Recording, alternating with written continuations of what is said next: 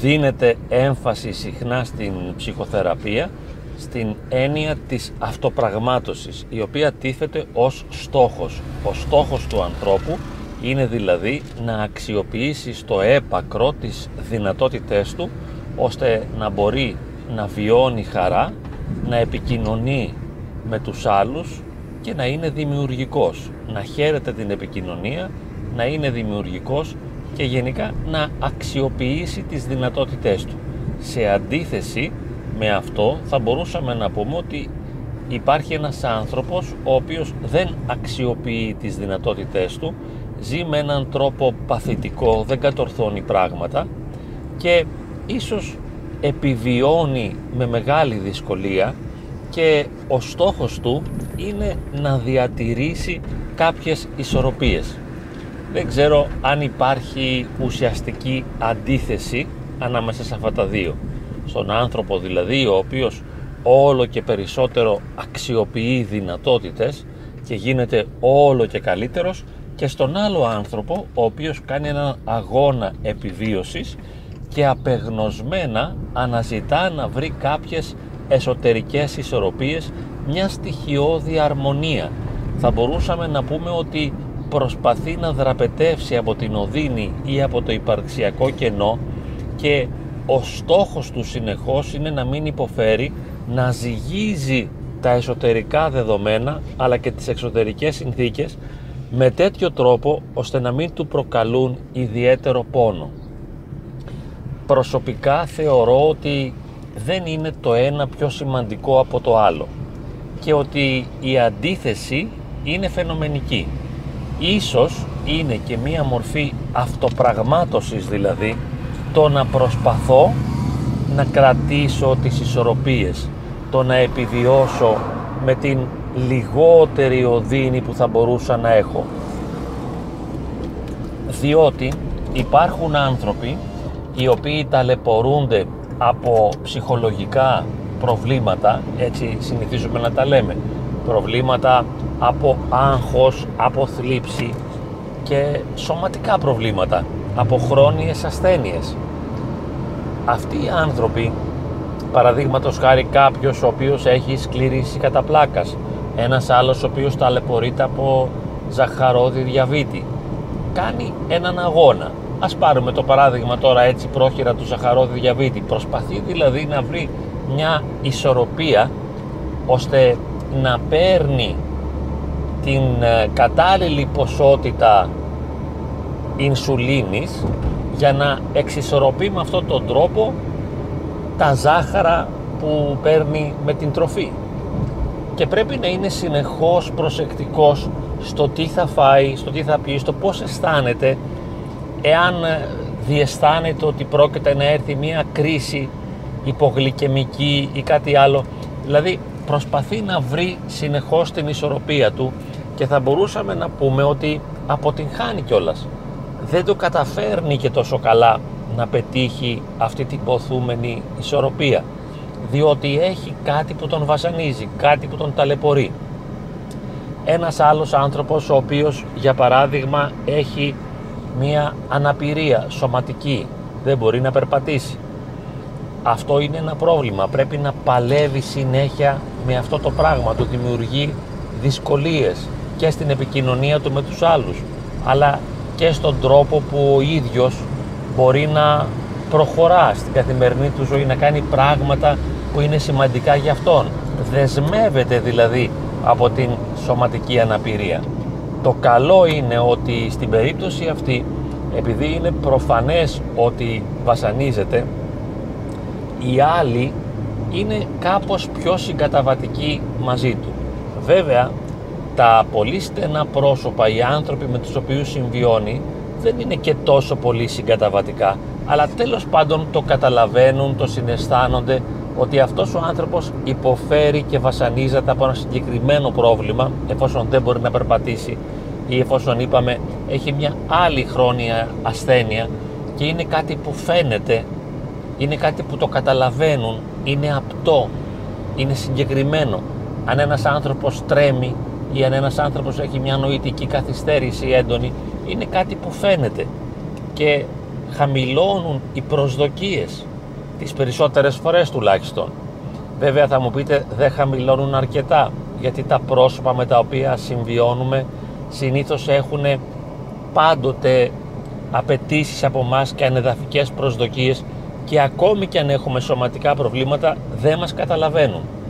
Όταν όμως τα προβλήματα που έχουμε είναι ψυχολογικής υφής όπως είναι οι αγχώδεις διαταραχές, οι ψυχαναγκασμοί, οι έμονες ιδέες και η κατάθλιψη τότε τα πράγματα είναι πιο δύσκολα διότι οι άλλοι θεωρούν ή χρειάζονται μέσα τους να θεωρούν γιατί τους είναι πιο βολικό, τους είναι αναγκαίο αυτό να θεωρούν ότι εμείς μπορούμε να συμπεριφερθούμε με ένα καλύτερο τρόπο, να νιώσουμε καλύτερα, αλλά δεν το κάνουμε γιατί επίτηδες κατά κάποιον τρόπο δεν αξιοποιούμε τις δυνατότητές μας και άρα δεν οδηγούμαστε σε αυτό που είπαμε στην αρχή αυτοπραγμάτωση. Δηλαδή έχουμε τη δυνατότητα αλλά δεν την αξιοποιούμε. Και όσο και αν βλέπουν μέσα στο χρόνο ότι δεν μπορούμε να είμαστε αυτό που θα θέλανε παρά το γεγονός ότι το βλέπουν, το διαπιστώνουν καθημερινά ότι δεν μπορούμε να πιάσουμε τα standards που θέλουν όμως επιμένουν να το ζητούν. Το πιο απλό παράδειγμα είναι η μητέρα και η νοικοκυρά η οποία εξαιτίας καταθλιπτικών συμπτωμάτων δεν μπορεί να είναι τόσο χαρούμενη ή ερωτική ή καλή μαμά όσο θα έπρεπε να είναι. Και επιμένουν όλοι στο περιβάλλον σαν να μην τρέχει τίποτα, σαν να μην της συμβαίνει κάτι αρνητικό, σαν να μην πάσχει από κάτι, δηλαδή σαν να μην υπάρχει η κατάθλιψη, συνεχίζουν να τις απαιτούν να συμπεριφέρεται με τον τρόπο που εκείνοι θα ήθελαν. Μα δεν μπορώ να το κάνω. Όχι. Δεν υπάρχει, δεν μπορώ. Δεν θέλεις να το κάνεις. Δεν είσαι χαρούμενη ενώ θα μπορούσες να είσαι. Δεν καθαρίζεις το σπίτι και δεν το τακτοποιείς ενώ θα μπορούσες να το τακτοποιήσεις και να το καθαρίσεις. Δεν παίζεις με τα παιδιά ενώ θα μπορούσες να το κάνεις. Δεν έρχεσαι, δεν δέχεσαι σε σεξουαλική επαφή να έρθεις μαζί μου επειδή δεν θέλεις να το κάνεις ενώ μπορείς. Δεν είναι ότι δεν έχεις καμιά διάθεση και καμιά όρεξη και κανείς δεν μπορεί να αισθανθεί ότι ένας άνθρωπος με τα ψυχολογικά του που μας ενδιαφέρουν ίσως λίγο περισσότερο αλλά και με τα σωματικά προβλήματα παλεύει να βρει μια εσωτερική ισορροπία στοιχειώδη και παλεύει να διαφύγει από τον πόνο θέλει να μικρύνει δηλαδή την οδύνη καθημερινά και αναζητά τις ισορροπίες του και ψάχνει να βρει τι μπορεί να κάνει ώστε να βοηθήσει τον εαυτό του να νιώσει λίγο καλύτερα. Προσπαθεί να μειώσει την οδύνη. Έχει άλλο στόχο αυτός. Δεν είναι η αυτοπραγμάτωση με την κλασική έννοια όπου εκεί συνεχώς προκόβω, προχωρώ, προοδεύω, γίνομαι όλο και καλύτερος με την έννοια ότι προχωράω στις σπουδές μου, ότι προχωράω στην καριέρα μου, ότι ανοίγω τον κύκλο των σχέσεών μου και έχω σχέσεις ε, γόνιμες και δημιουργικές και χαρούμενες με πολύ κόσμο. Δεν είναι αυτή η στόχη, γιατί αυτά είναι ξεχασμένα πράγματα για έναν άνθρωπο ο οποίος πάσχει. Εκείνος θέλει να μην υποφέρει, ψάχνει να βρει μια ισορροπία ώστε να επιβιώσει και αυτή η καθημερινότητα, δηλαδή το ίδιο το γεγονός του να υπάρχει να μην είναι τόσο επώδυνο. Για φανταστείτε το λίγο. Δηλαδή να προσπαθείς απλώς και ο στόχος σου να είναι να μειώσεις την ένταση της οδύνης την οποία βιώνεις αυτή την ένταση της οδύνης μόνο και μόνο επειδή υπάρχεις. Όχι επειδή κάτι κάνεις. Δεν σε κουράζουν τα πράγματα που κάνεις. Ούτε σε κουράζει μια αντικσότητα με την οποία παλεύεις μια δυσκολία της ζωής, μια δύσκολη συνθήκη, αλλά σε κουράζει το ίδιο το γεγονός του να είσαι. Σαν να λέμε είμαι άρα πονάω. Εφόσον λοιπόν μου συμβαίνει αυτό το πράγμα, τότε παλεύω συνεχώς, όπως λέμε, να βρω μια στοιχειώδη ισορροπία ώστε να μειωθούν τα επίπεδα της έντασης της οδύνης. Το θέμα είναι πώς μπορούν να το καταλάβουν οι άλλοι. Και ο στόχος αυτής της ε, επικοινωνίας μας σήμερα είναι να συνειδητοποιήσουμε λίγο καλύτερα ότι υπάρχουν αυτοί οι άνθρωποι, είναι πολλοί σε περιόδους της ζωής του ε, ένα πολύ μεγάλο ποσοστό έχει βιώσει μια τέτοια εμπειρία η οποία κράτησε μήνες ή χρόνια και μπορούμε να πούμε ότι αυτό μπορεί να είναι το 70% των ανθρώπων που το έχει ζήσει σε κάποια φάση της ζωής του αλλά ένα 20% μπορεί να το ζει για πολλά χρόνια ή ένα 30% του πληθυσμού. Για χρόνια ολόκληρα, για μεγάλες περιόδους ή και για δεκαετίες να βασανίζεται από μια τέτοια κατάσταση και αντί να αναγνωρίσουμε τις ηρωικές προσπάθειες αυτών των ανθρώπων να κρατηθούν στη ζωή μειώνοντας τα επίπεδα της οδύνης αντί να σεβαστούμε αυτό τον προσωπικό τους αγώνα ο οποίος έχει σαν στόχο την μείωση της οδύνης εμείς τους κατακρίνουμε και τους υποτιμάμε και τους μαλώνουμε διότι θεωρούμε ότι δεν προσπαθούν αρκετά και ότι δεν θέλουν. Τόσο διαδεδομένη είναι αυτή η εντύπωση και τόσο ενοχλητικό είναι το γεγονός και θα λέγαμε δύσκολο να το παραδεχτεί κανείς αυτό το γεγονός ότι ο άλλος δεν μπορεί παρά να αναζητήσει στοιχειώδεις ισορροπίες είναι τόσο δύσκολο ώστε ακόμη και ψυχοθεραπευτές να μην μπορούν να το συνειδητοποιήσουν αυτό το γεγονός. Και οι ίδιοι να παροτρύνουν οι ειδικοί δηλαδή της ψυχικής υγείας και να παροτρύνουν τον άνθρωπο να κάνει πράγματα που δεν μπορεί να τα κάνει και να μην μπορούν στα πλαίσια μιας ψυχοθεραπευτικής συνεδρίας ή πολλών ψυχοθεραπευτικών συνεδριών να συνειδητοποιήσουν ότι ο άλλος δεν μπορεί. Δεν είναι ότι δεν θέλει ή δεν προσπαθεί αρκετά. Είναι ότι δεν μπορεί. Και βέβαια επιμένουν να ε, τονωθούν μερικοί ας πούμε λένε ότι εφόσον δεν συνεργάζεσαι και γι' αυτό το λόγο δεν ε, πετυχαίνει η ψυχοθεραπεία και δεν έχει αποτελεσματικότητα επειδή εσύ αδιαφορείς και δεν προσπαθείς και δεν μπορούν να καταλάβουν αυτό το στοιχειώδες γιατί ίσως είναι τραυματικό και για τους ίδιους τους ειδικούς, είναι τραυματικό και για τους συγγενείς και για τους φίλους και για τους γονείς και για πάρα πολύ κόσμο. Είναι τραυματικό να συνειδητοποιήσουν ότι ο άλλος δεν μπορεί και τόσο απλό όμως. Δηλαδή θα έπρεπε να μπορεί μήπως είμαστε πλασμένοι όλοι με τις ίδιες δυνατότητες μήπως έχουμε όλοι τα ίδια χαρίσματα μήπως από μικρά παιδιά όλοι μπορούσαμε να τα καταφέρουμε το ίδιο καλά σε όλα μήπως η ομορφιά που έχουμε ή που είχαμε σαν μωρά ήταν για όλους το ίδιο.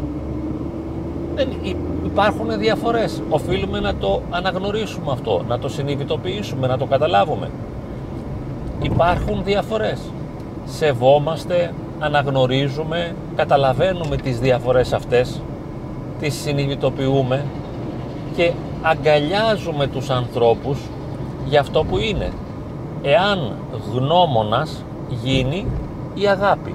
Όλα θα πάνε καλά εάν γνώμονας γίνει η αγάπη. Τι σημαίνει να γίνει γνώμονας η αγάπη. Σκεφτείτε το πάρα πολύ απλά.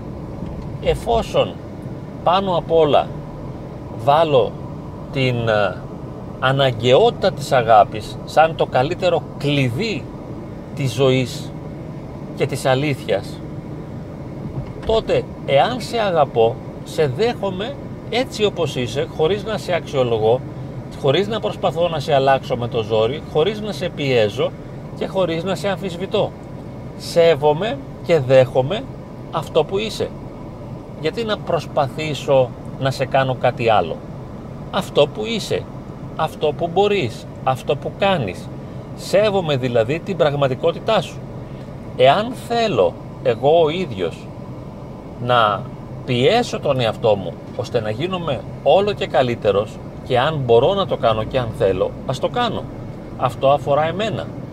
Δεν μπορώ όμως να αξιολογώ και να κρίνω τους άλλους με βάση τις επιδόσεις τους αλλά είναι πολύ προτιμότερο και πολύ πιο δημιουργικό για τις σχέσεις μου να τους αγκαλιάζω στα πλαίσια της αγάπης. Διότι θα έχω και στην οικογένεια ειρήνη. Θα επικρατήσει η ειρήνη αντί για τον πόλεμο και πολλές φορές ο πόλεμος ξεκινά από το γεγονός ότι πιέζω τον άλλον να αλλάξει τις συμπεριφορές. Και τον πιέζω στην ουσία να έχει καλύτερη επίδοση κάτι που δεν μπορεί. Ζητάω ας πούμε από τη γυναίκα μου να αδυνατήσει. Μα δεν μπορεί να το κάνει αυτό διότι η ίδια θα το ήθελε πολύ αλλά δεν υπάρχει μέσα της αυτή η δυνατότητα του αυτοέλεγχου. Τη ζητώ να μην έχει εκρήξεις θυμού. Δεν γίνεται, δεν μπορεί να το κάνει της λέω να μην είναι τόσο πεσμένη ώστε να μην τη βλέπουν και τα παιδιά έτσι αλλά να βγάζει μια θετική άβρα, μια θετική ενέργεια μέσα στο σπίτι γιατί όλοι το έχουμε ανάγκη. Δεν μπορεί να είναι χαρούμενη. Δεν μπορεί να σου χαρίσει μια χαρά που δεν έχει. Τη ζητώ να είναι πιο ερωτική. Δεν μπορεί να το κάνει. Γι' αυτό το λόγο λοιπόν το κλειδί όπως είπαμε και η αλήθεια είναι η αγάπη, είναι η αγκαλιά, είναι η αποδοχή του άλλου για αυτό που είναι και βέβαια πάντοτε στο βαθμό που μπορούμε και εμείς να το κάνουμε. Αν δεν μπορώ να σε αποδεχθώ, δεν θα σε αποδεχθώ, δεν θα σε σεβαστώ και δεν θα σε αγαπήσω, ξέροντας ότι η δική μου αδυναμία δεν μου το επιτρέπει. Είμαι πολύ αδύναμος για να μπορέσω να ζήσω στο ύψος της αγάπης, οπότε κατεβαίνω και κάνω ό,τι θέλω. Γκρινιάζω, φωνάζω, μαλώνω, απαιτώ, αλλά ξέρω ότι όλα αυτά είναι εξωτερικεύσεις, εκφράσεις του δικού μου προβλήματος, της δικής μου αδυναμίας. Δεν είναι κάτι για το οποίο φταίει ο άλλος. Έτσι, ολοκληρώνοντας λοιπόν, το λέμε και πάλι, δεν μπορώ να αναγκάσω τον άνθρωπο που παλεύει να μειώσει τα επίπεδα της οδύνης, να τον πιέζω ώστε να βγάζει προς τα έξω συμπεριφορές ευάρεστες για μένα, αλλά αδύνατες για εκείνον. Δεν μπορώ να ζητώ το ανεδαφικό επειδή το χρειάζομαι. Θα χρειαστεί να προσγειωθώ στην αλήθεια και να ανεβώ στο ύψος της αγάπης ώστε να βοηθήσω και τον άλλο άνθρωπο στο μέτρο που μου το επιτρέπουν οι δυνατότητές μου να βιώσει εσωτερική αρμονία να μειώσει τα επίπεδα της οδύνης και να έχει μια ποιοτική ζωή. Αυτός είναι ένας υπέροχος στόχος.